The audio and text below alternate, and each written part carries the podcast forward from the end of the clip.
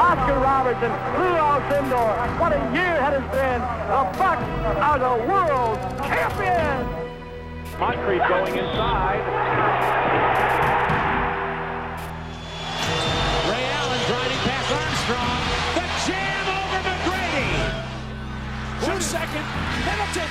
Yes! Khris Middleton! Happy birthday, Jason Kidd. This place is up for grabs. Behind the back. Giannis Antetokounmpo. Khris. And in they rush. Holy moly! Dudley up top open. It's got a clean catch. Oh! Milwaukee wins it. play basketball and win. And win? Yeah, How many games? six. We're gonna be we're gonna win in six. Hello and welcome to episode 271 of the Win in Six podcast. I'm your host, Adam McGee. Joining me as usual, we have Jordan Treske. Hello, Jordan. Hello. And hello, Jordan. And making making a long overdue return to the podcast. Um, maybe I don't know. We'll have to think about if we ask him back again, seeing as what's happened this time, and ask him in advance. But we have Rohan Katti, contributor behind the Buck Pass, joining us for our post game one breakdown. Welcome back, Rohan. Oh, it's good to be back. That's a little bit of an unceremonious introduction. I, I mean, yeah, I don't mean to be rude, but you know, we're gonna have to look for Hey, you're trends setting here. you're setting the bar low. yeah, we're gonna have to look for trends, and that just make sure you don't become one. That's that's all I'm saying. Um, we are here to break down a very very ugly game one, not the game one we were looking for. Uh, to win in five, though, you do have to lose one. I just want to point that out. That's very true. Um, so True words have never been spoken. they've got they've got that out of the way early on. The Bucks, of course, did lose game one by 22 points, which is their biggest loss ever at Fiserv Forum. Uh, biggest loss of the season at home. And there's a lot to unpack, and I think a general feeling of panic in certain quarters of Bucks Twitter, which mm, I guess you won't believe, but it's true. Let's start off before we dive into specifics. Instant reactions, not quite instant. We we gave ourselves a couple of hours to breathe, which isn't likely the worst thing after this game. But what are your opinions? What are your takes coming out of game one and the Bucks being thoroughly dismantled by the Celtics? Uh well, uh my initial thought is everything was sort of playing out as everything that possibly not well not everything, almost everything that could go wrong and badly in the Bucks' favor did. If that sort of makes sense. It was just uh, it was tough to find some really strong things to hold on to. Um so it it was watching the game for me was not a, the most pleasant of experiences, but I feel like we did learn some things. we definitely learned some things. Um, whether we learn things that the Bucks have answers to is is kind of the key question, and it's the one that we'll, I guess, find out over the remainder of the series. But we did definitely learn some things. Jordan, what about you? It obviously was not uh, a happy day in terms of just following along with the game because outside of what the last six minutes of the second quarter, pretty much everything was UGLY. You ain't got no alibi. Um, Oh my yeah, I mean, it was it was legitimately like probably. I, I I mean, you can't really think of another performance from them this season that was that objectively terrible. I mean, there was hardly one player. Uh, if you look, if you're going through best players, best all that stuff. I mean, outside of like Khris Middleton, I think every and maybe Mirotic just a little bit there. Like outside of everybody or those two, maybe George Hill. George Hill as well. Let's you've you've literally gone through the players who played well now, though. Yeah, yeah, we're yeah. I mean, pretty much everybody was awful. Giannis had his worst game of the season, but Urs- bar. Ersan might be fourth in terms of fourth best, Now we're and he was not good. Which that's the Yeah, let's- illustration of the fall off once you get past Middleton, Mirotic, and George Hill. yeah. At some point, you, you during that third quarter, the disastrous third quarter where Celtics outscored them by I think it was like nineteen, something like that. You just got like go ahead, go game two. That's that's basically what I kind of took it from at that point in the in the game. It's kind of what Bud did in the end as well. I mean, Bledsoe, for example, not good, which uh, we'll get to that later. Started pretty well. It seemed promising in like the first couple of minutes. But there was something worrying. uh, There was like something kind of like off with even with him like being at his best. If that makes sense. No, it doesn't. I mean, we Uh, we finished our last episode where I was basically just begging you. I was like, it's not going to happen again. I I believe. I believe it's okay. It's happening. Right. Thanks, Jordan. Um, I think the thing for me that kind of made it worse was the second quarter because it it set up this thing of, and Jordan has been the king of this all season of, yeah, they're just going to come back. You know, this is what they do. They'll just flip the switch and they'll win. And I was fully in that place at halftime. I was like, oh, they're going to win. They'll probably they might win by 15. Uh, this is what they do. They've just started making some crazy shots. Giannis is going to come out. How could he be worse? He's going to be better. Come on, he has to be. They played their best basketball without him. They sure did. Um, which is definitely amongst the lessons. I'm not saying you know bench Giannis. That's not what I'm saying. But but it's the lineups they went without him were doing certain things that maybe they never quite figured out a way to do with him on this occasion. And I think both Bud's responsible for that and Giannis is responsible for that. But yeah, I there was something about how good that burst was late in the second quarter that made it particularly cruel because then even when I got to 15 and they cut it back to nine, I think briefly, maybe late in the third quarter, you're like, okay, look, they're doing it again. They already had one 15 0 run, they're going to have another. And then they didn't. I they think were- Go on. Uh, I was just gonna. They're like they're always. It always feels like throughout the regular season, even throughout the first series with Detroit, it always feels like they're one run away, which is what you were hinting at. It's just like even throughout like the fourth quarter, it was almost like okay, if they go on a run now, it'll be fine. Now, okay, you're starting to push, and then it got. It was the end of the game. It like the entire season has taught us that this team can come back from any deficit, but today was one of the times they didn't. But today, and I, I think it's kind of something maybe worth holding on to from the start, at least this is the way I'm looking at it. It's a team that's proven they can come back from any deficit. Well, their deficit is, you know, 0 1 right now. They're down one game. They've got six more games to go. It's all to be okay. Jordan, you're laughing. I can hear you laughing. It's to be fine. I think the place that we should start, and I think we really kind of have to start before we get into some of what went wrong for the Bucks is what the Celtics did well because this was both a really terrible performance from the Bucks, but also very close to as as good as the Celtics can be, I think. And I, I'm not saying that as any kind of solace for oh well, hey look, they're not going to be better than this if they play like this um, three more times the series. That will likely be a wrap, but. I was very, very impressed by them. I think the things that we've talked about before, where I know I've always felt they were the worst of the matchups, I still didn't think and don't necessarily think they have to be the ultimate stumbling block. But any concerns that were there about, you know, the Bucks matching up with the Celtics in the East, they kind of came to the fore today. And I think right at the forefront of that was Al Horford. Um, Al Horford, 20 points, 11 rebounds, three blocks, three assists, which he was credited with five blocks during the game. So I wonder who stole those blocks after the game. Um, he dominated Giannis today in a way that no player has in at least two, two and a half years. And I can't even remember back then who was just. I mean, it it was a sight to behold, really. If it wasn't for the fact that we were all on the side where you're suffering while watching that, um, it would have been something you'd have to marvel at.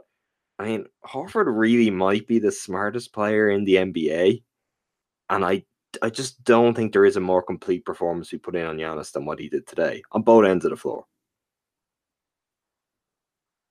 Yeah, I, I completely agree. I think I don't think it's just like the last couple seasons because it would always be in the the frame of like team defending. like I, I just I don't think you're gonna see anybody defend Giannis like that. Oh, I, that's such a high standard to play, and he was. I mean, credit to Kyrie who was hitting ridiculous shots as he is prone to do.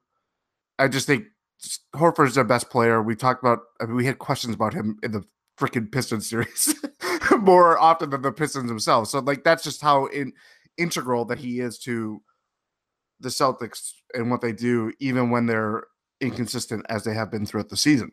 So yeah, I mean, he was just immaculate. He in some of those. I mean, one of the blocks that he had, like Held the honestly, double should have counted for like nine, because it was literally just like he smothered Giannis. Put Giannis on his back. Yeah, it was. He was even like Giannis. Like just there was. I think Matt Velazquez said like during the game, like he just didn't look fluid, and that was like the perfect way to do it because he was just like some of the attempts that he was doing were just like, what are you doing? And obviously, it was a result of you know just trying to trying to get out of Al Horford's way, but he was just stone cold uh, assassin defensively and offensively too.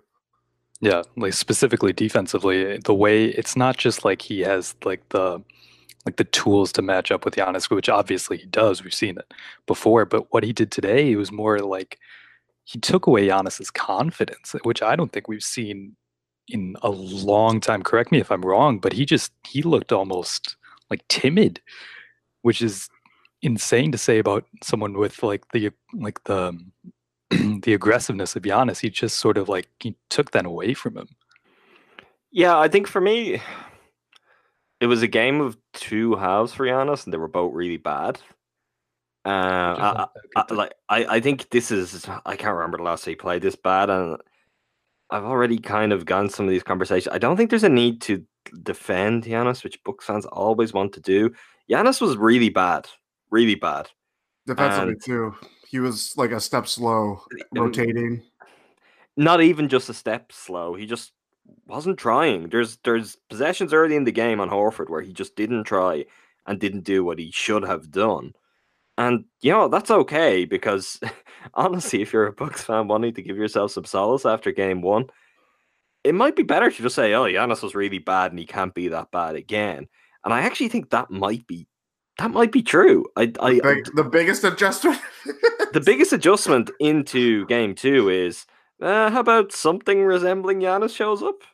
yeah, Like because that wasn't that wasn't like yeah that was such that was uh, that today's Giannis his play today was certainly unrecognizable from this season and even maybe last year, even at his lows. Yeah, and I, I Mm. think when I when I mentioned the two halves element of it, uh, like for me, and I don't know if either of you saw it the same way. I thought the first half he was actually, particularly first quarter, he wasn't aggressive enough at all. He was trying to get teammates involved, not with real purpose, but he was he was basically just passing up the ball.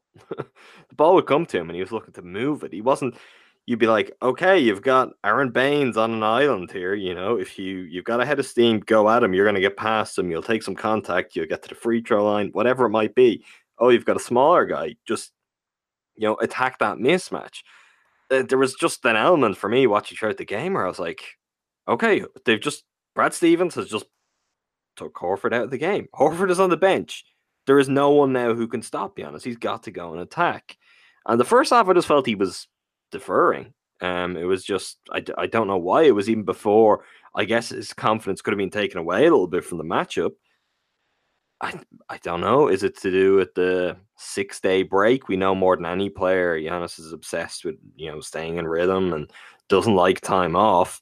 Uh, I mean, on today's evidence, he made a great case for yeah, he doesn't do all that well with time off.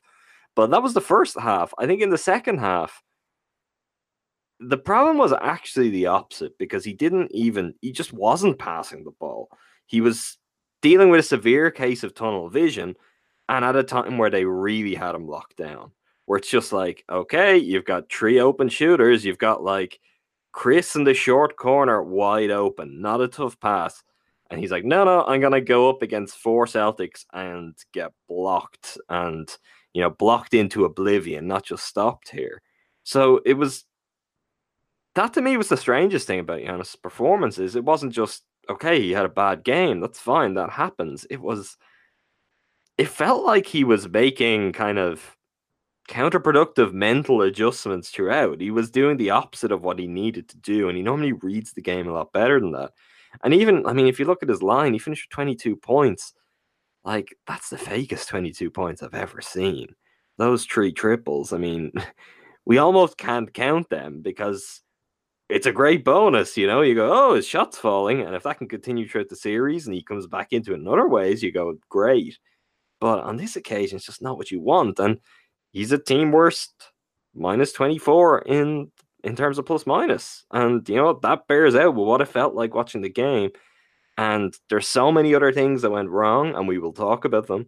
But like the Bucks series, the book season begins and ends with if Giannis is a minus 24 you know, it's it's not actually a cause of great embarrassment to say this team is going to lose, because what team would be able to have Giannis and not lose if he's a minus twenty four? It's kind of it's a given. He has to be better than that. And look, in the minus twenty four, there we just do the very simple maths. Bucks are a plus two without Giannis. Like that hurts to hear.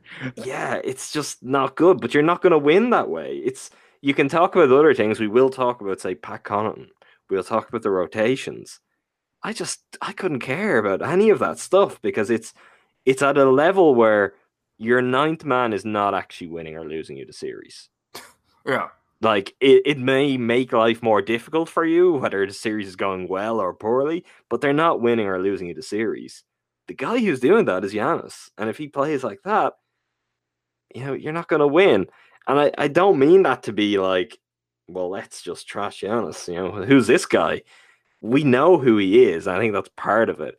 This You're is not a going to win without your best player playing up to his exactly. This is a bad game, and it's kind of like, okay, they lost on one of the worst Giannis games, if not the worst of the season. Got to kind of take that one on the chin and roll with it. And there'll be a lot of there'll be a lot said. There'll be a lot asked of the Bucks. There was a lot that they did poorly otherwise that they have to fix. But I mean, everyone, everyone in the organization, and no one more than Giannis will know that. You know, what's the biggest turnaround they need going into game two?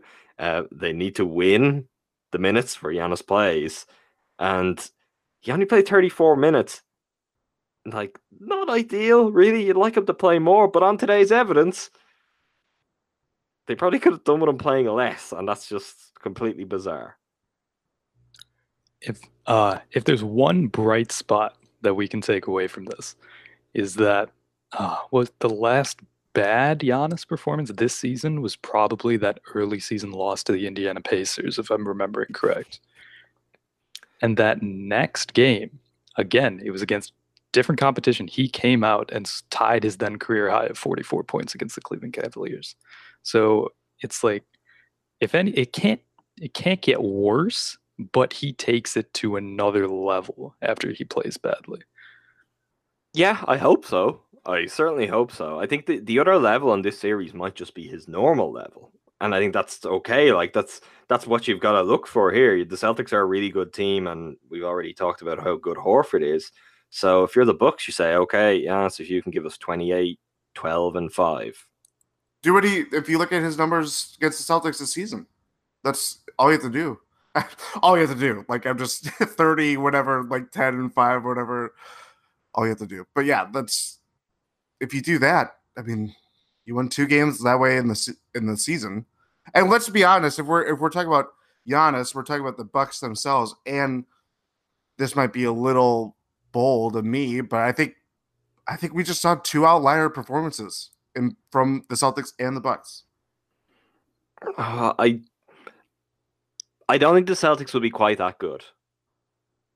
I do think Outlier is a little strong.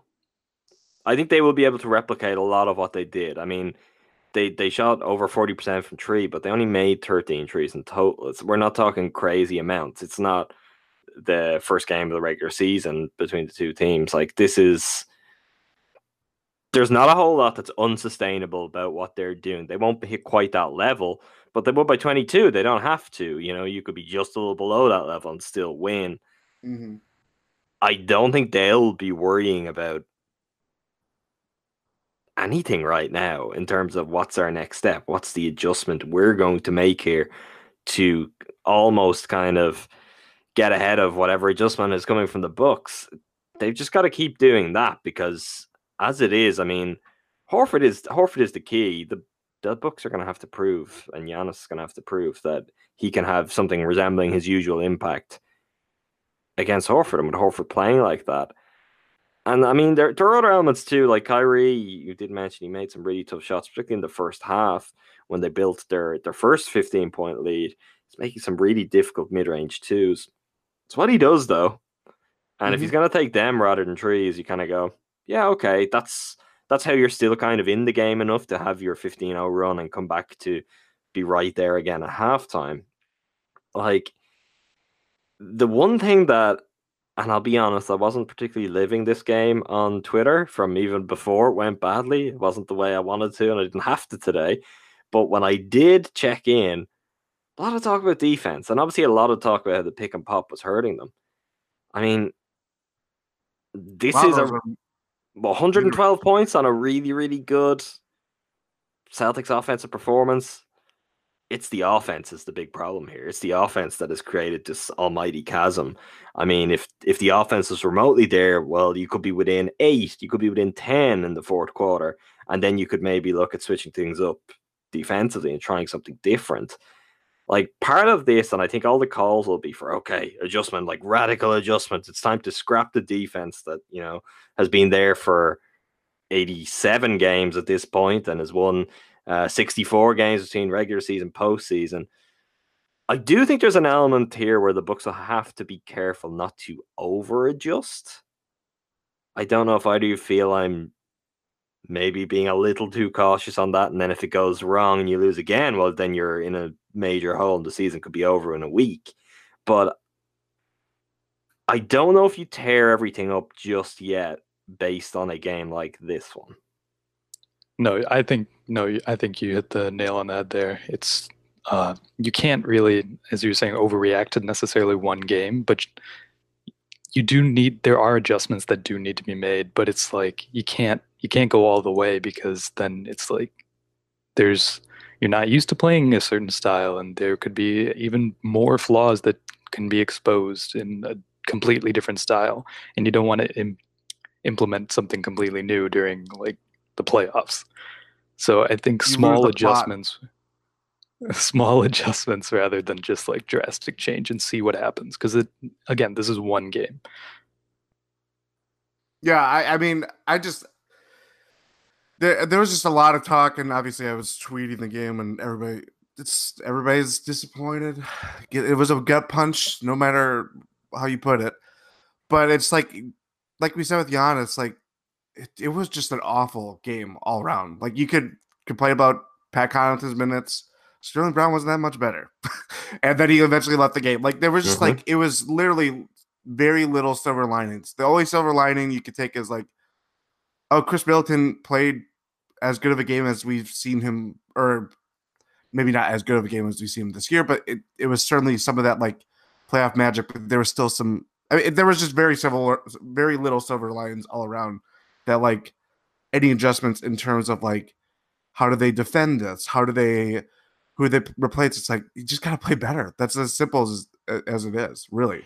Um, yeah, I, I, think that's that's kind of key because when I think of, for example, um, if we're talking about the scheme and what we would have worried about defensively, like the big concern was okay, what happens if Brook is really sagging back and you know Horford kind of gets somewhat hot with his shot and starts to punish him in the pick and pop, and they let Horford go there and uh, in 26 minutes, Brook didn't do a lot offensively, but he finishes a plus two.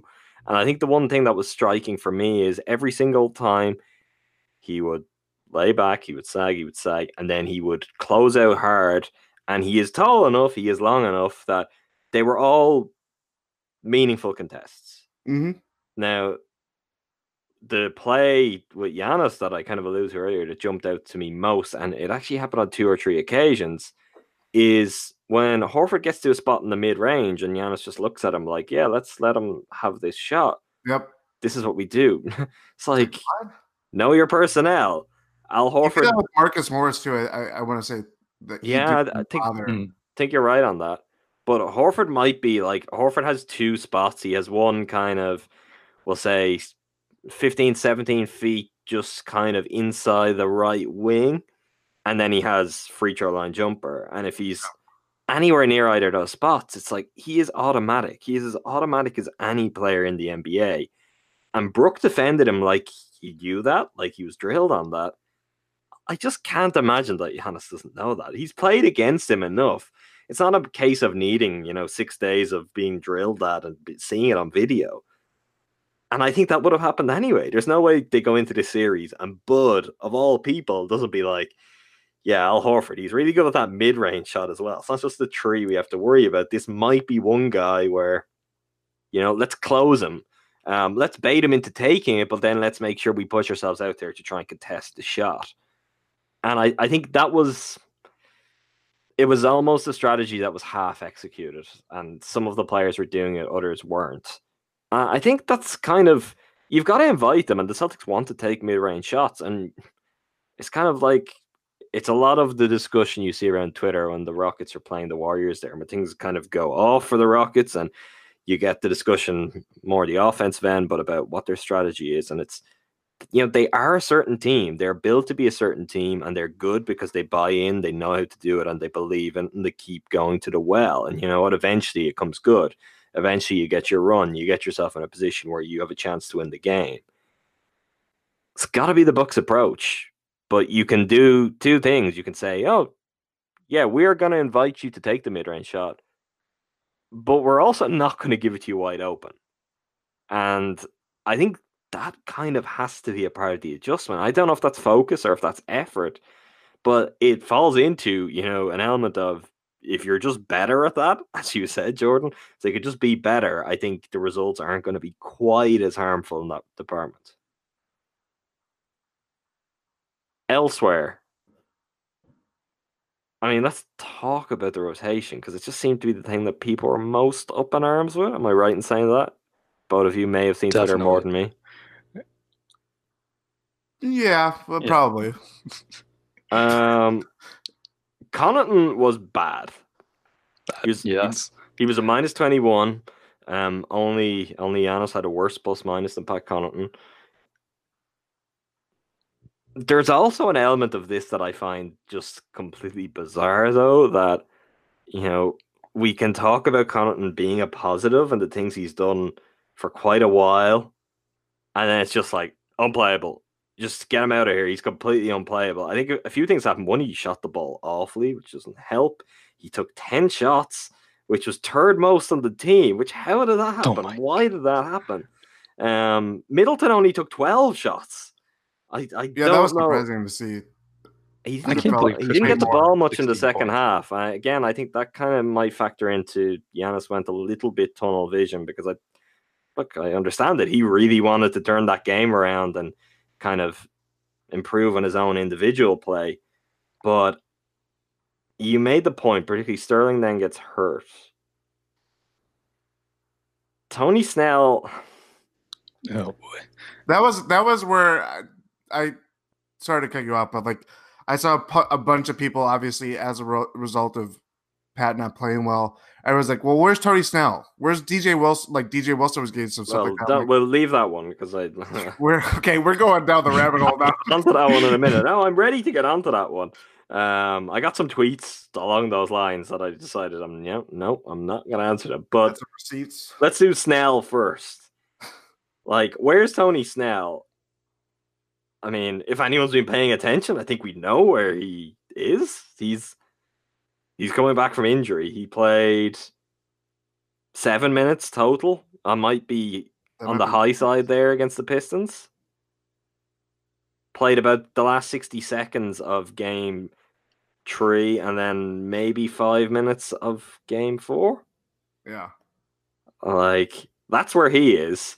Um, he he is not like, oh yeah, that's basically throw him to the wolves. Let's just put him out there in a game where we're getting really kind of torn up. There might be a place for him. Um, he is more of a run off screens, more of a catch and shoot guy than certainly Connaughton when he goes two of ten.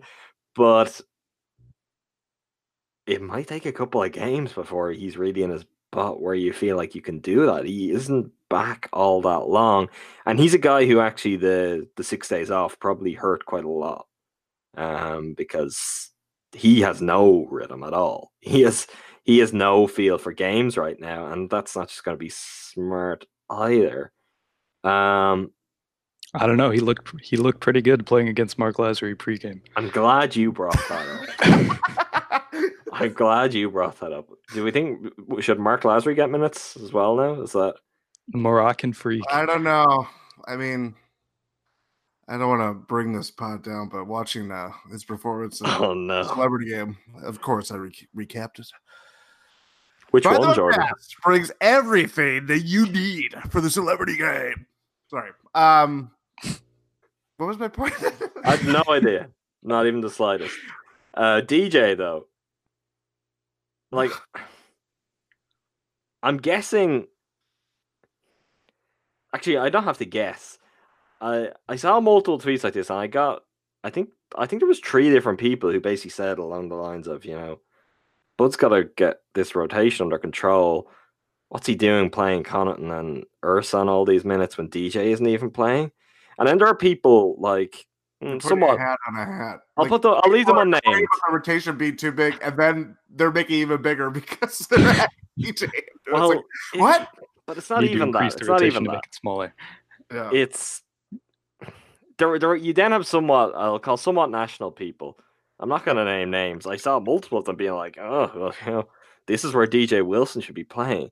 Like, don't talk about players you don't know about. Don't talk about players you haven't watched recently. This is not the series for DJ Wilson. DJ will- Wilson is going to get his lunch eaten by He will be swallowed whole. It is he will be absolutely bullied. He gets bullied against lesser bigs physically. DJ is when it's, you know, oh yeah, the opposing team has gone small, which you can kind of say of the Celtics, except for they have Al Horford, who is maybe the strongest 6'10 guy in the NBA. Most cerebral defender. Like he would just get destroyed. It is not the solution. I feel like I can say we all like DJ, right? We all like DJ. Of course. Had a great season. Great season. Yeah. Now is One of not the the, best time points of though. the- Best storylines of the season. like why is Ersan playing? Did all the books tweeted this out? Did, did people not see Ersan's numbers and uh, the on off Al Horford's numbers in the regular season when Ersan was on the floor? It's not a great situation. It's not No. something I feel particularly inspired about saying, particularly when we've just seen the game Al Horford had. But Ersan is the closest you have, not named Giannis, in terms of kind of size and body shape. You know, if you, if you're not going to feel comfortable with Brook and Giannis being the only two guys who are ever going to guard Horford in the game, he's gonna get some minutes, and you might go, "Oh, that's not good." Well, yeah, welcome to having a rotation. Like your your eight guy can't be as good as your first guy. And by the way, this shows with the Celtics. The Celtics rotation was super tight, and they were still losing bench battles. You know, once anyone Yeah, from the bench came in, and Hayward played really well, about as well as he's probably going to play in the series, and the Bucks won those minutes, and they will win those minutes going forward. So the other element to this, Aron Baynes picked up a pretty nasty ankle roll. I don't know what his availability is going to be like for game two, but if Daniel Theis plays more, like Daniel Theis played six minutes and Giannis let him get away with it. And to me, that summed up this game because we've seen Giannis destroy Daniel Theis before. I know Theis, he Theis, does that to. Baynes, but Theis is nowhere near as strong. And uh, that was when that happened. I saw him out there. I'm like, okay, here we go. And Finally. happen. Something to get it going. Yeah, you'd think so. Um, Does look- this mean that Go. Pau Gasol's ankle injury is important? I'm gonna go with no. gonna go with no. That's a Mm. Although who knows? You know, give it a game or so, and I might be like, you know what? Could it really be worse? Could it be worse if Pau Gasol was out there with his championship know-how? But right now, I'm gonna stick with. Yeah, that's probably not the solution. Chip off the Gasol block. The player Would that I think Christian Wood make a difference? That's the question. Oh my god. I think the question that a lot of people uh, seem to be asking, and somewhat understandably, considering how the game went on the injury front, is uh, is Malcolm Brogdon going to be ready for game three? And you know, the book could really use Malcolm Brogdon here. I'm going to be honest. I don't know what you guys think. That makes me a little uncomfortable. Oh, Sure. it definitely made me uncomfortable. Yeah, the Mm. idea of That's like Jason Kidd, Joe Prunty, like, oh, he's back from injury. Put him in now, now, now, now. It's like, oh no, no. so you're saying it's like what happened last year? Oh, good. Yeah. That- That basically so. did happen with Brogdon, although it wasn't obviously in the right in the heart of the playoffs like this two time. games before, right? Yeah, pretty much. Um, I just don't think you can bank on him to be able to save you in any way. You may not be able to bank on him to be even a net neutral. Like I, That's your, that's your hope. That's your hope. yeah, I mean, your dream is he's a positive. I think your hope is that he doesn't hurt you, and he maybe buys you something with his spacing and with the threat that he offers when he's on the floor, as opposed to Sterling. Yeah, you have to you have to get him back as a spot up shooter rather than a, a creator on offense first. And if he can come back as like and he's able to make threes consistently, that's that's a win. I almost have more faith in him being able to do a little bit of secondary ball handling. That's what I was. back. Yeah, I was gonna say that too because I think that was what stood out to me and why George Hill was effective is that a lot of those guys, especially with Giannis's game being as poorly as it was, and Bledsoe, you know, kind of being, you know, absent, save for the first quarter, the Bucks only had one main creator from their starting lineup then in Middleton. So you rely that I mean that's a lot of those possessions you would see after Giannis get frustrated, Middleton bring out the ball and Celtics know what he's going to do, and it gets a little more slower. I mean, the Bucks pacing offensively was just off the whole game. It started right away.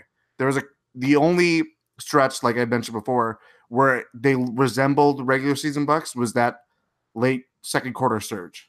But other than that, I mean, it was a lot of like really late in the shot clock, kind of dribbling it out. I know they had like 19 assists on 31 field goals on their 31 field goals. Didn't really feel like that to me.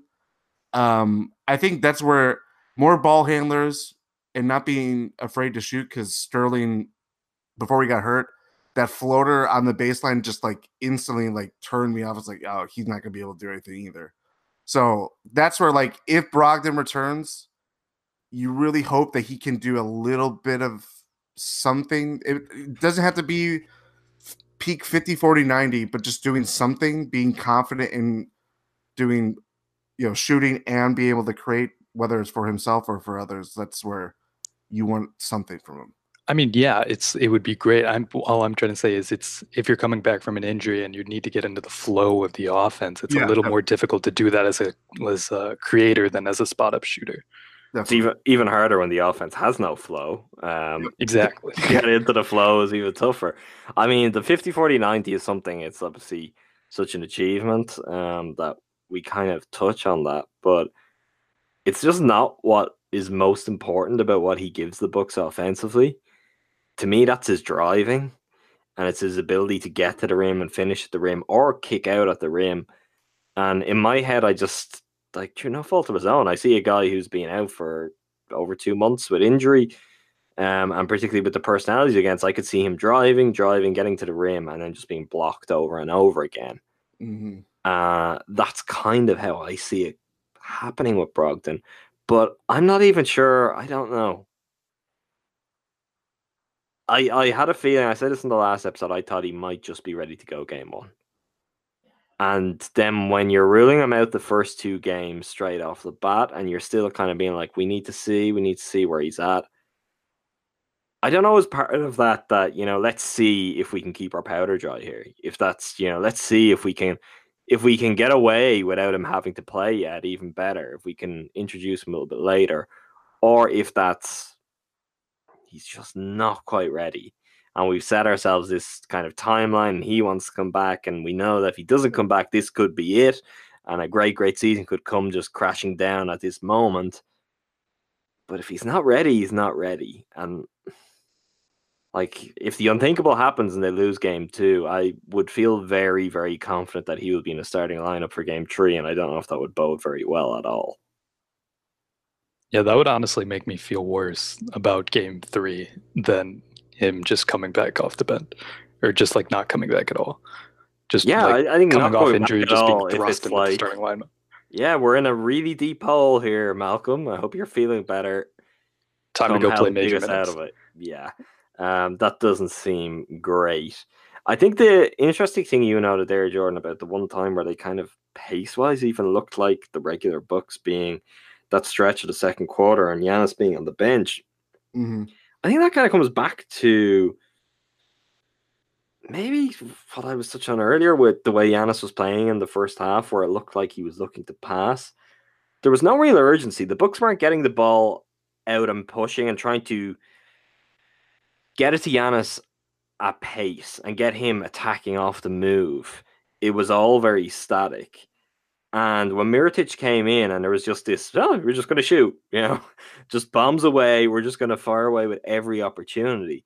It did just start to open up and flow because all of a sudden the Celtics That's where you just- started. they weren't able to set themselves. There wasn't just yeah, they were they're more spaced out. They weren't loading up on Giannis and preparing for whatever he's going to do. That's where it kind of, again, it was only at most a six minute stretch, but it it that's where they looked like what we would ex- have expected in a competitive playoff series. Yeah, and it, it wasn't just it, like it produced good results. They came back Mhm. and they got into the game. Like it's proof that if you can do that consistently, you should be like winning these games. Yeah, Well, the interesting thing with that, and I noticed at the time, I know Jordan, if he didn't notice at the time, certainly noticed it since because he he sent me the numbers earlier. Uh, but that was essentially a version of Jumbo Bucks, and we're big fans. I Pun like the big beautiful. Yeah, Bud is a big fan. We we talked about this as a possibility. Where is this what he is holding it for? And on this evidence, he's kind of still holding it and just let it go, Bud. You know, if if we need to make dramatic adjustments into game two, I mean, I wouldn't be against the lineup that started against the Jazz. Just just just to see Brad Stevens' face. Um, I honestly, I think if there is, uh, this is if it goes on- wrong, if it goes wrong and they end up in a bad spot, I I do think that could be in play. Well, no, I, I was just well, I, I kind of agree with that too. But I was gonna say if there is, if it hinges on Sterling, his back spasm, if it prevents him from playing game two, I think we 100% see Mirotic in the starting lamp, and let's let that freak flag fly. You know what I'm talking about? What did that lineup have? Like a plus one hundred net rating or something against Well, the Jazz? Jordan. so today's today's lineup during that Yeah. spell. So we had George Hill, who is kind of big and is certainly long for a point Rangy. guard. We had Khris Middleton at the two. Mhm. Um, we could really then go any way with this. I'm gonna say we had Mirotic at the three, Ersan at the four, and Brook at the five. They played how many minutes? Do you have it in front of you? It was three minutes, but probably Okay. I think that might be rounding up because it It might be, but let's just get the net rating out there. plus 216.7 points per 100 possessions. like smallest of small samples. But yeah, you're right. They're the I guess I was gonna say the more traditional jumbo Bucks, as if there's such a thing. Um, they had an absurdly positive net rating and over a decent enough sample, not just like I think that honestly might just be that 8-0 run. It has to be. uh, I don't know. I don't know. Yeah. Do you think Mirotic? I, this is something that I don't think Bucks fans will like, which could be anything. But I have a feeling. To me, it seems like Bud is still being very cautious with Mirotic in terms of his health, and even the spot he's coming into lineups, the spot he's coming in in the game. He's not coming in like a sixth man like he was before his injury. He's not first guy off the bench. I wonder how ready they are to really force him into a into a major role. They may now have no choice. And all accounts, he seems ready. He looks ready, but I have sort of a feeling that if Sterling can't go, Ersan could be a starter. And the crowd the falls best? deathly ill. I, I can hear the boos from here. um I mean that's what that's what makes this such a game one a tough blow. And with Sterling's injury, and then you're compounding that with Brogdon's absence casting a shadow over this. Is that it's just not a there's not a natural way to do it. Obviously the Bucks can look through any multiple uh you know lineup configuration all that stuff and a lot of them were positive but obviously we're this is a different scenario um and surely if Ersan whenever Ersan's going to be played he's going to be exploited I mean that's pretty much a guarantee at this point but I don't know I think the Bucks backs are against the wall right now you have to kind of do something in terms of finding a capable lineup or at least something a little different. You know I mean? Treading between what we were talking about with adjustments, you have to just find that balance instead of going too hard in on like, let's change everything and let's do something. There is room, obviously, to do a- a- adjustment here or there, whether it's just player or tactically, and then go from there. So if Sterling is good to go for game two, are you saying to me you'd be making a change regardless? Yeah, because I I just I don't know. I think I think you do Mirotic. Just because I don't if Sterling's not shooting well, I don't know what else. He's a good defender, obviously, and we he made strides in terms of creating and playmaking, but when the Celtics defense is that locked in and it's it's not one defender. Obviously, we were talking about Horford, but just their how they played team wise uh, or team defending, it was like pristine as we've seen against, from a opponent against the Bucks this year. And I just don't know if he has enough kind of complementary skills to kind of take advantage of that or the willingness to. I don't know. Yeah, what's uh, my question? What's the benefit for?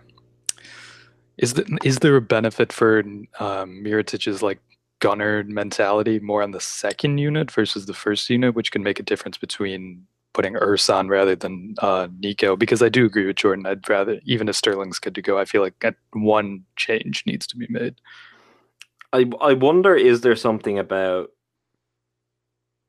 him coming in when the game is kind of just a little bit more open and a little bit more stretched and you know he's coming in and guys have played a few minutes if that does serve him better? And if that is part of what we saw today and maybe even part of the thinking of why he isn't first in he's kind of he's often fourth in um I don't know. I think that could be a valid point. I mean the other option that might be worth considering, but it, it just would take careful staggering in a way that you know they just haven't had to do a whole lot of this season because the bench have been so good and they haven't come up against these kind of problems. You could start George Hill to two. Yeah. It just it provides sort of like a stability and if something it just it's another creator on the floor that can um especially when Giannis is out there just like a, s- uh, if he was there what would he be a quaternary creator he's fourth uh it's just it's more options basically it's a, if you're not going to go big at least put George Hill He's also, I mean, Jaylen Brown had a really good game. Um, and look, Hill's a good defender. And there's also an element too that if something and something the Celtics did really well was kind of okay, they were looking to run everything through the pick and roll, but they'd screen and rescreen, and then there was of course the play that we saw multiple highlights of, which was really nice with a double screen. But if you're just gonna kind of have constant movement, constant screens, where you're gonna end up with switches and switches and switches and mismatches, um I don't dislike the idea of Hill being out there with Bledsoe, where okay, Kyrie has managed to get himself off of Bledsoe. Maybe we can get Hill over onto him. You know, there is there is something to that as well. Um, I mean, look, the other side of that is, I think Jaylen Brown. This particular matchup is one where you can play Middleton at the two there are certain matchups I don't think you could do that anymore with the way his game has gone. Mm-hmm. I think it works in this series.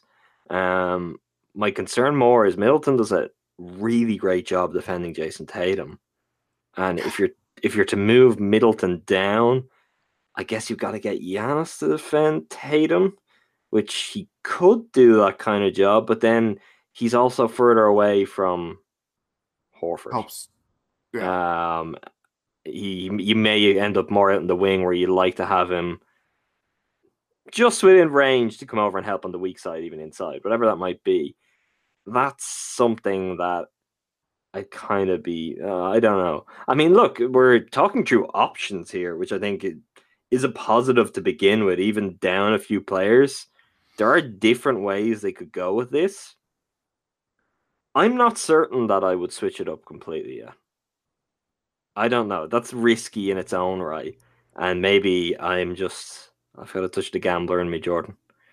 Um, it's, uh, maybe it's why I always, you know, was so fond of John Hammond, but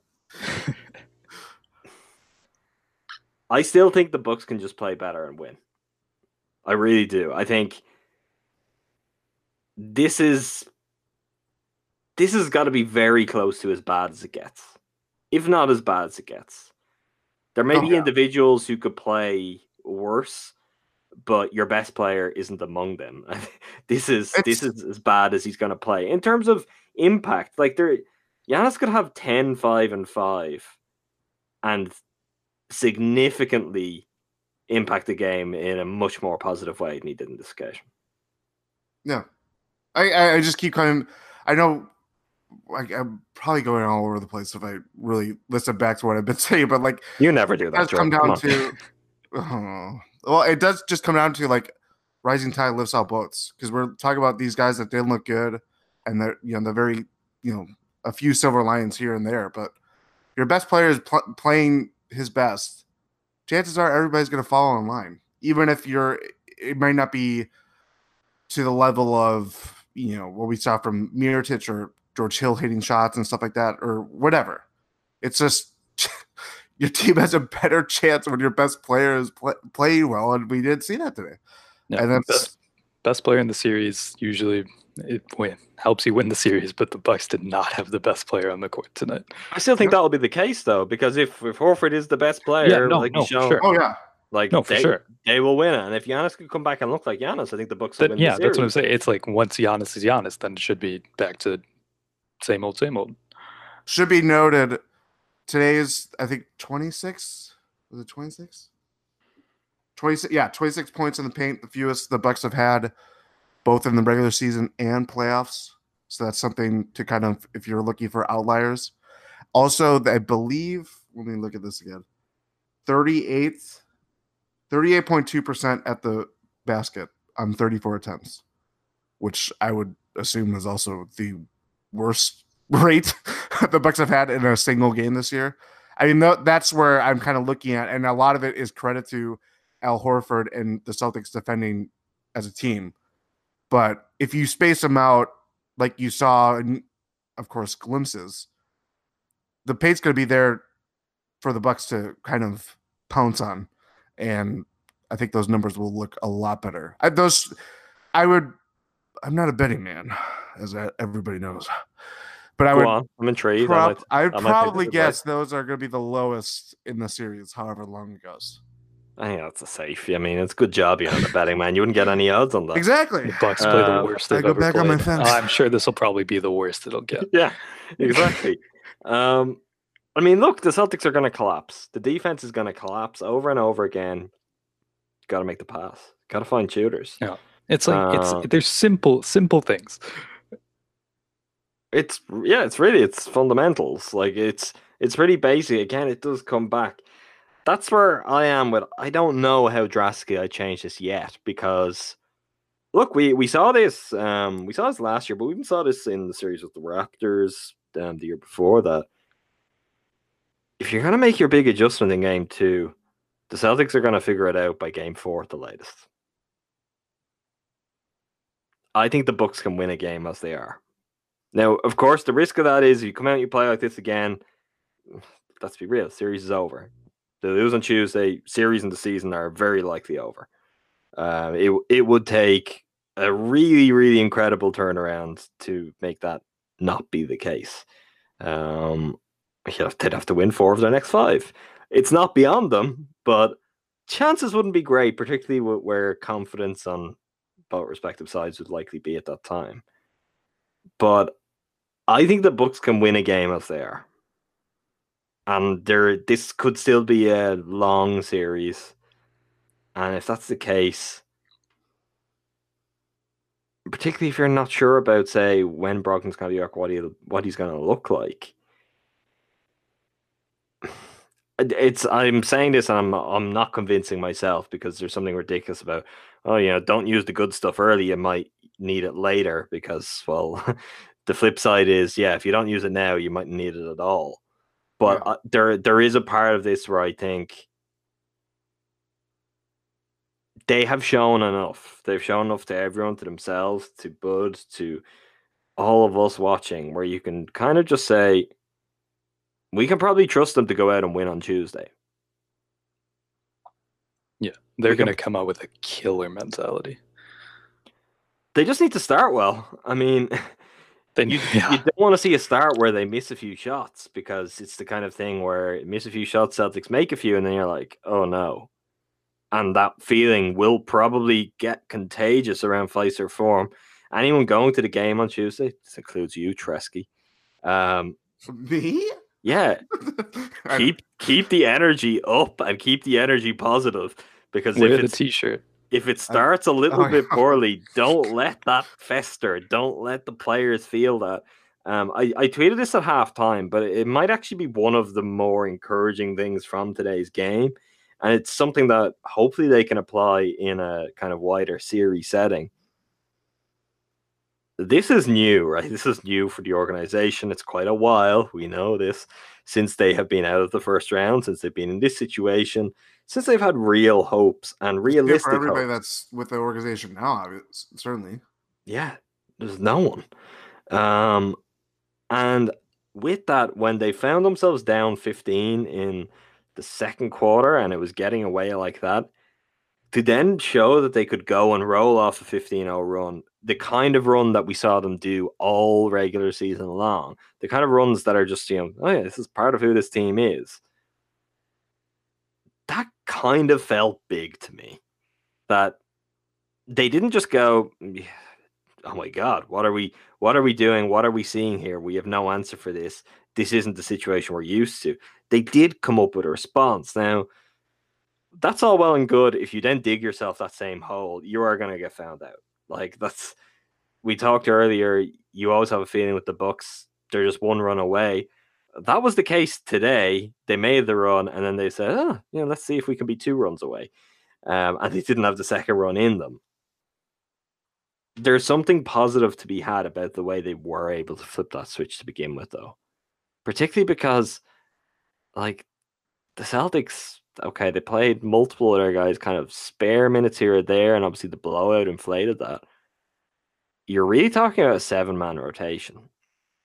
And if it's not a night like this where the Bucks were so bad inside, and I mean, look, they did shoot 24 free throws. Um, there are more free throws to be had than that in this series.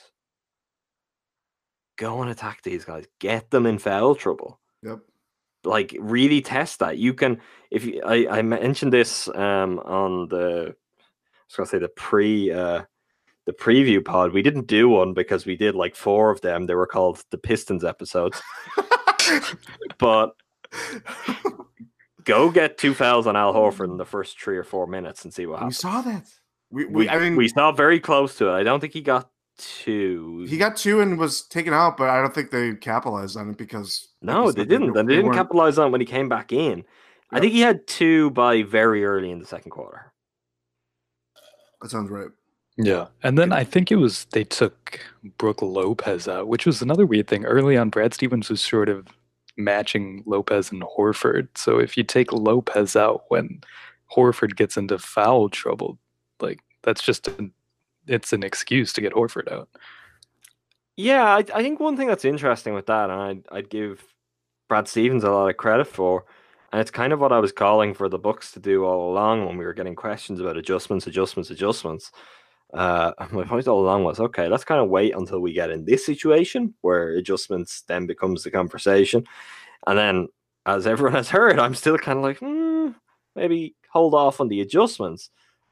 But I felt Stevens just went out and proactively coached his game and his game plan. And he wasn't like, okay, let's match Horford with Giannis, for example, because even if they're not directly matched up with each other, I can see the temptation to be like, okay, let's kind of shadow minutes there. But I don't want Yeah, Giannis every minute he's on the floor. Horford's on the floor. Stevens wasn't doing that. Stevens was like, yeah, No. we're we're just gonna play our game. We're gonna take our game to them, and that worked out. Like that is the mentality the Bucks need to have with this, because I think if both teams come with that mentality, look, maybe maybe I've just been wooed by what we've watched this season. Maybe I'm too far gone to see this the way it really is, but I think the Bucks' best is better than the Celtics' best. Yeah. You can't play off your back foot. No, uh, I. It's kind of just you know the part, big part of playoff games is you get these momentum swings. But if you want to really kind of take charge of that, you got to kind of impart your will on the opposing team. You can't you can't have it be the other way around and be like, oh, let's let's get into this game of chess where we're always you know we're playing defense. We're a couple of moves behind. They're plotting, you know, the end game here. Topical reference and uh, I just went full Jordan there, where I said something and then explained exactly what it was. hmm He's gotten to you. Yeah, I also saw the Avengers Wi-Fi. Endgame. He he buried the thunder.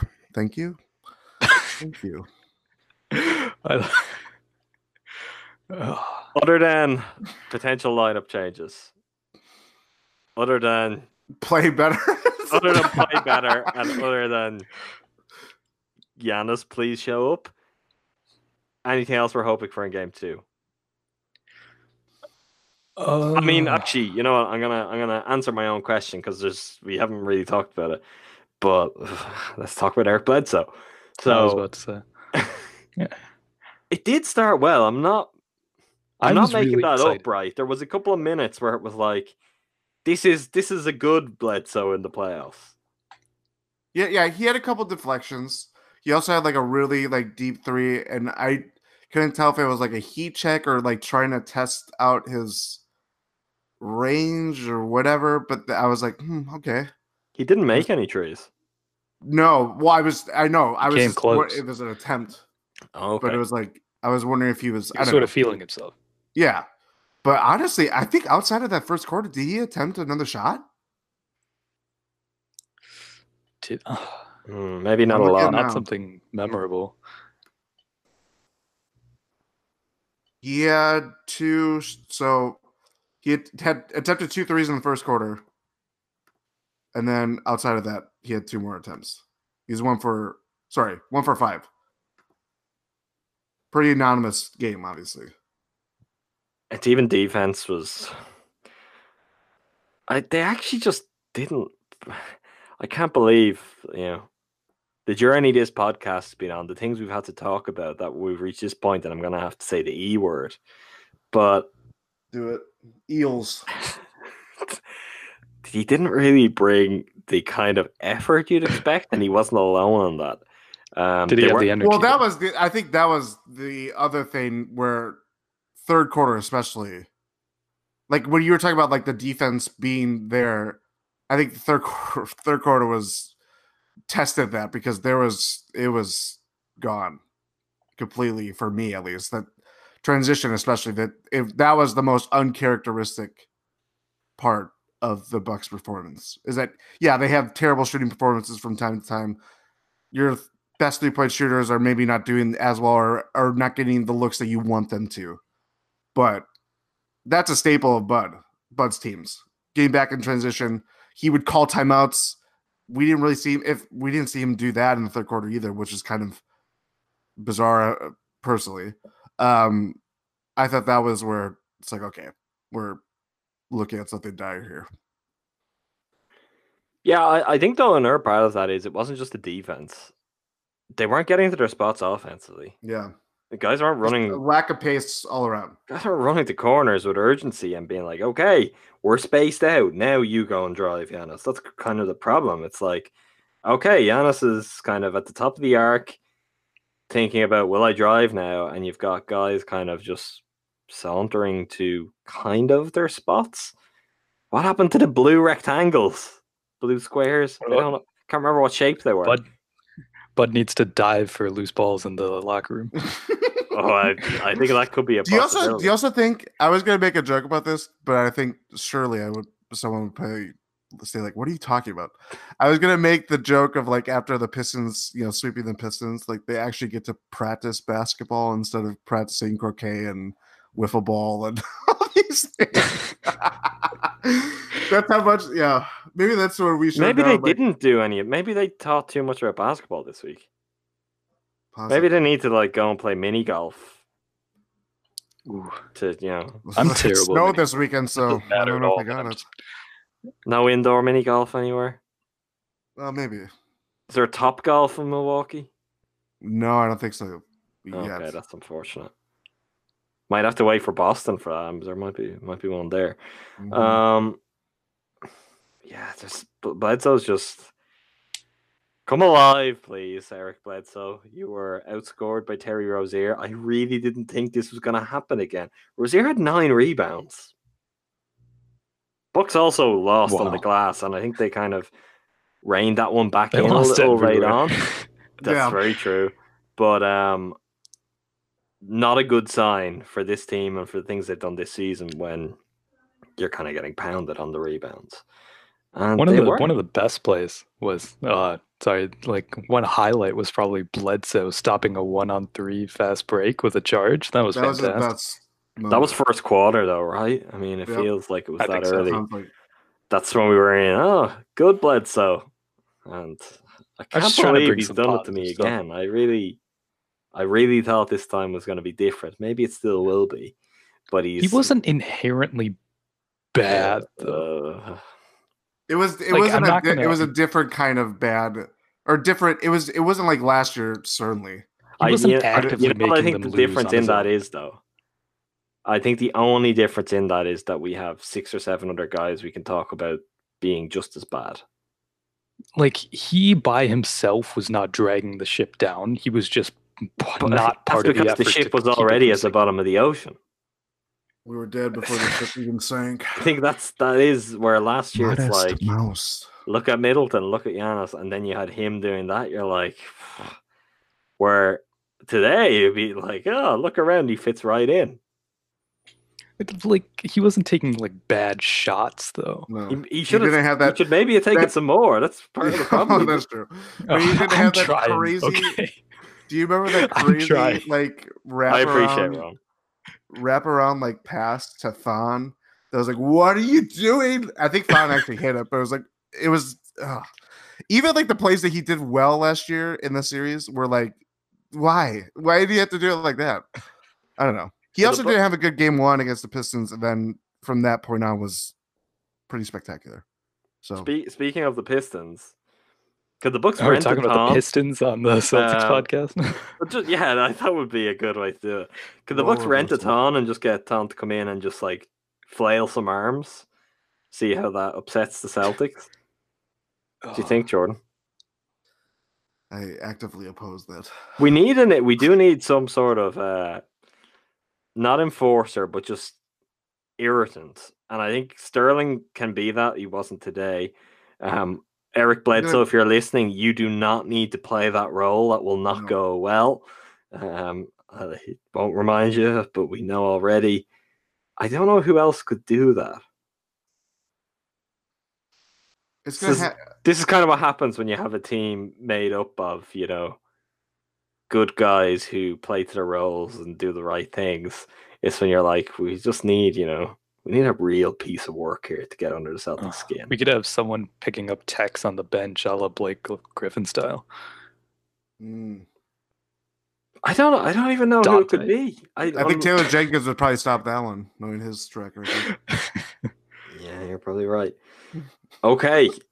All important question. We'll do two questions. First of all, will the Bucks win game two? Yes. Yes. Okay, Jordan was at least more convincing than Rohan. Rohan, that was, I mean, It's. I don't know anymore. I'm yeah, gonna, I think you know that's what? really your answer. yes, your they will. answer isn't Yes, they yes. will. Yes, they will. Confident. Okay. We can all see through it, but okay. I, I think they will. I think they'll win pretty well. I I thought that also about game one. well, yeah, so did I. Uh, look, I I am uh, very much on record as saying, you know, they're going to win well. They're going to win in five. Look, this is the one, the the four coming. Um, I really don't think they're we're going to see a whole lot of change, and it's going to Without. It's without going to injury? well, obviously, if there's injury, we'll see some change. Yeah. but I don't. I'm not sure if Sterling will be that bad. I, I don't think we will see all that much change, and it will fuel the thing which is my, you know, pet peeve because it's just kind of not really all that true or relevant, which is the Bud not making adjustments. I think this might be a time where it would be a really, really gutsy call, but there could be there could be some scope for saying, yeah, how about just don't play crap again? How about just play like, you know, the team that won 60 games and if you do our normal things, we'll be right there and we'll probably win the game. Um and I think he might employ that. I really do. And if it goes wrong, I don't look forward to having to talk about it, but it wouldn't surprise me. But I, I do believe that this team can get it right that way. I'm not saying there'll be no adjustments or there won't be. There certainly has to be uh, mentality adjustments from the Bucks, Oh, certainly. but I would not expect to see anything drastically different. And honestly, if if it did get really weirdly different, I'd kind of just be like, what have we what have we done all of those other games for? You know, what was what was the regular season in the first round for it to then just be like, oh no, we lost the game. Like, you know, there's one thing that's important to remember here. Let's not be like the Raptors. Not the Raptors at present. We won't talk about them right now. But the Raptors, you know, that I've enjoyed poking fun at for a long time. Um, let's not be like, you know, game one Raptors where the panic sets in. Let's keep it even keel. There's still lots of time. Still this lots of reason first- to believe here. This is the first real game they've lost since that Philadelphia game. I mean, everyone has lost the game except for the Celtics now, so you just got to take care of that one in the next game. And then it's Ah, like, darn, there goes my. LeVar thing. I just remembered that. Oh, sorry about that. But I mean, the other part of this is: R.I.P. LeVar. do any of us? Road record still intact. True. I, I I am genuinely sorry about that because I do I do like whenever you get a reason to break out. I mean, maybe we could do since since Malcolm Brogdon returns. Maybe that's a Oh, reason to bring him yeah. back. Or if they Um, win both games on the in TD Garden. yeah, th- th- th- things I thought would work. On that subject, I kind of feel like the Bucks will split in Boston. oh, I've been confident that they're going to take Yeah. one in, in Boston. Okay, well, if that's the point we're coming from, and it's like, well, I think they might win game two and they'll split in Boston. Well, then we're just like back where we started, right? And it's, Buckle up. It's It's a holding three game series court. instead of a 7 1. Yeah, but it's a three game series with home court as opposed to last year. Mhm. Um, that's that's kind of where it is. It's just game two is the most important Bucks game in 18 years. And They're, they're down 0 1. Let's we got to remember that. oh yeah, that's I fully It's agree with not- that. it's but not you that can't you can't you can't be down 0-2 and then going on the road. You just can't do that. Like Yeah. I, I fully believe they can come back. Fully believe that they probably will come back. Um, it doesn't change the fact that they have to start the comeback in game two. Mhm. Okay, second question, last question Oh, yeah. before we wrap up. about the other one. Are you still picking the Bucks to advance? Yes. Again, convincing as ever on. Jordan? I would say I'm cautiously optimistic still. It's like your permanent state. No, not permanent. I mean, I've, I've seen the uh, light. You're usually cautiously optimistic or pessimistic. Spring is here. Cautious is your Fear the permanent state. deer. Kyrie Irving. Have a beer. I I lost steam there. That Mm, was- You nearly got there. Going somewhere. well. I, I would have let that run for as long as you would have gone with it, just to see the, where it the would music go. kicks in. Yeah. End of podcast. Uh, I'm picking Bucks in five. Oh Bucks my and god. five. Okay. I am. I'm picking Bucks in five. Um, do I believe it? You might ask. Well, that's my business. But I'm. I'm still picking Bucks in five. Jordan, Rohan, thanks to both of you. Thanks as always. Thanks for breaking down this uh, not so fun game with me. We will be back after game two. The much more euphoric game two. Um, Jordan will have the champagne ready. Until then, I'm putting my undefeated stretch on the line, by the way. That's I I, I put Don't all- say it like that. You're the- taking Yeah, your no, you're, you stretch yeah, you're saying it like that. If they lose, I'm going to blame you. I'm going to be like, "What did you do differently this time?" Well, I'm gonna. I already know what I'm gonna wear. I'm gonna wear the. You want that was the thing. I was, uh, whatever. This no, no, I need the details. Come on, you started. The people want to know. Well, the I was. bleh. You you might be identifying yourself here. Be careful. Exactly. That's. of course, outside of the lucky cap, that looks a little something like that. Sorry. Well, if the lucky cap was real, you know, you'd be you'd have been man identified a long time ago. Jordan has now abandoned this for fear that someone might recognize him. So I'll go back to the wrap up. Thanks as always for all of you for listening. Make sure you subscribe to us on Apple Podcasts, follow us on SoundCloud, add us to Stitcher, favorites on TuneIn Radio. And again, I think follow us on Spotify. I should really check that. You can also follow us on Twitter at Win In 6 Podcast. You can read mine, Jordan, and even Rohan's writing on Behind the Buck Pass. If you'd like to do that, we'll certainly have stuff in the next few days. We have stuff every day, but we will have some between now and game two, regardless. Until next time, thanks to all of you for listening. Let's just collectively take a deep breath.